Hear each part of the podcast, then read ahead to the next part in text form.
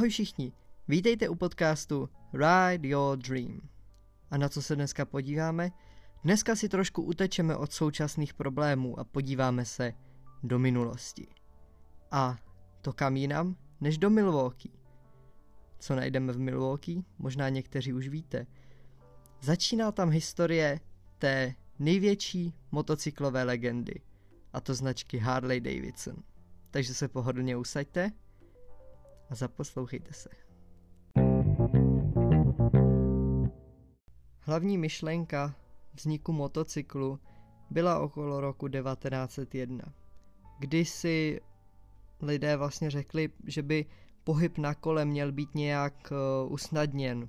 A to samozřejmě v té době, v roce 1903, za pomocí motorů, kdy například Henry Ford samozřejmě průlomově postupoval eh, do světa se svými vozy a bratři Wrightovi, kteří se poprvé posunuli z bodu A do bodu B pomocí letu. V této době ale se také v oblasti Milwaukee pohybovali dva takový, řekněme, tehdy koumáci, a to William Sylvester Harley, říkáme mu dále Bill, a Arthur Davidson. Oba dva měli uh, odborné strojní Eh, odborné strojírenské znalosti. A eh, poté, co své vlastně koncepty se pokusili uvést eh, do reality, tak zjistili, že potřebují ještě odborného montéra. Ale měli veliké štěstí, protože bratr Artura Davidsona Walter Davidson byl právě odborným montérem. Chvíli na to se přidal eh, i Arturův druhý bratr, a to William. A začali vyvíjet vlastně jejich první typ uh, motocyklu.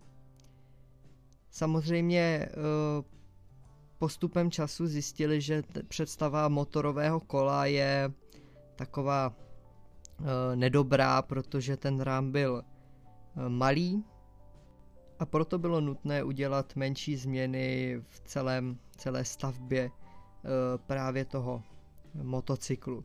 Protože do toho malého rámu samozřejmě se vešel pouze slabý motůrek e, a i kola nebyla úplně stavěná na tento, řekněme, pohyb e, třeba do kopců, kde do kopců už právě musel člověk tento motocykl pohánět vlastní silou ale uh, naštěstí, řekněme, rodinné vztahy Davidsonů pomáhaly i nadále rodinnému biznisu, protože v roce 1903 uh, eh, Davidsonův otec, který byl uh, zase truhlář a tesař, jim za domem postavil kůlnu, na které se tedy poprvé objevil nápis Harley Davidson Motor Company.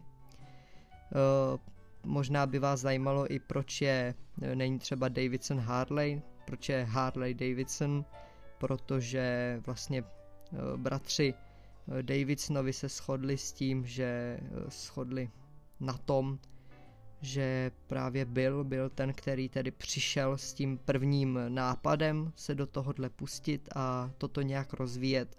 A proto měl, řekněme, tu čest být v této firmě jako první což uh, možná tehdy ještě úplně nevěděli, že vlastně se, že se firma Harley Davidson bude už uh, lidově stále označovat jenom jako Harley. Uh, nicméně já si myslím, že bratři Davidsonovi a poté jejich potomci na tom rozhodně stále netratí. No, uh, začali vyrábět vlastně svůj první typ motocyklu, který byl pojmenován uh, Silent Grey Fella, což by v překladu mohl být jakože tichý šedý uh, človíček, uh, společník. Uh, to je to je asi na našem překladu, jak to každý přeloží. Ale proč šedý? Tak šedý, protože vlastně tehdy barvou firmy byla právě šedá. Tento typ motocyklu měl 350 kubických centimetrů a sílu 3 koňských sil. Takže tak a v roce 1904 se budova začala velice eh, významně rozrůstat, eh, skoro až vlastně na eh, dvojnásobek. což samozřejmě dovolilo i celé firmě Harley Davidson se posunout dále a začít přijímat v roce tedy 1905 první zaměstnance. V roce 1906 byla konečně dostavěna hlavní budova eh, v Milwaukee a Bill, Arthur Walter i William opustili svá stávající zaměstnání a začali se na plný úvazek věnovat právě výrobě motocyklů.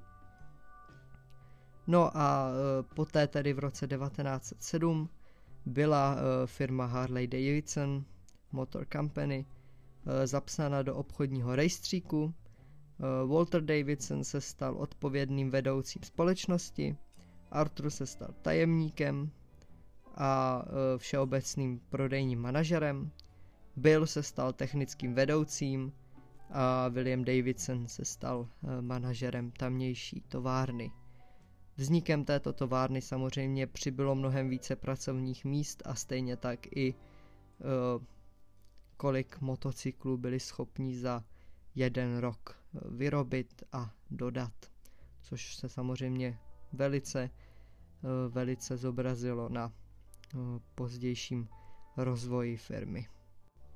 Největší rozvoj ale samozřejmě nepřicházel v oblastech firemních, ale v oblastech nových technologií a Eh, celkového rozvoje eh, stavby eh, motocyklu Harley Davidson a jako hlavním adeptem právě hlavním příkladem tohoto rozvoje byla nová odpérovaná přední vidlice, která se až do roku 1949 stala základní výbavou právě všech motocyklů Harley Davidson.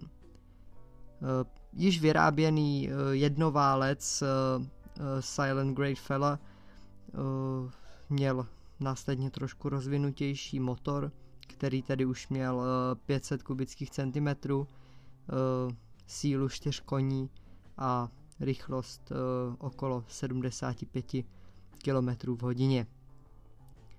Nicméně v té době již byl získal i inženýrské vzdělání, a snažil se zajistit eh, právě větší výkon eh, motocyklům Harley Davidson.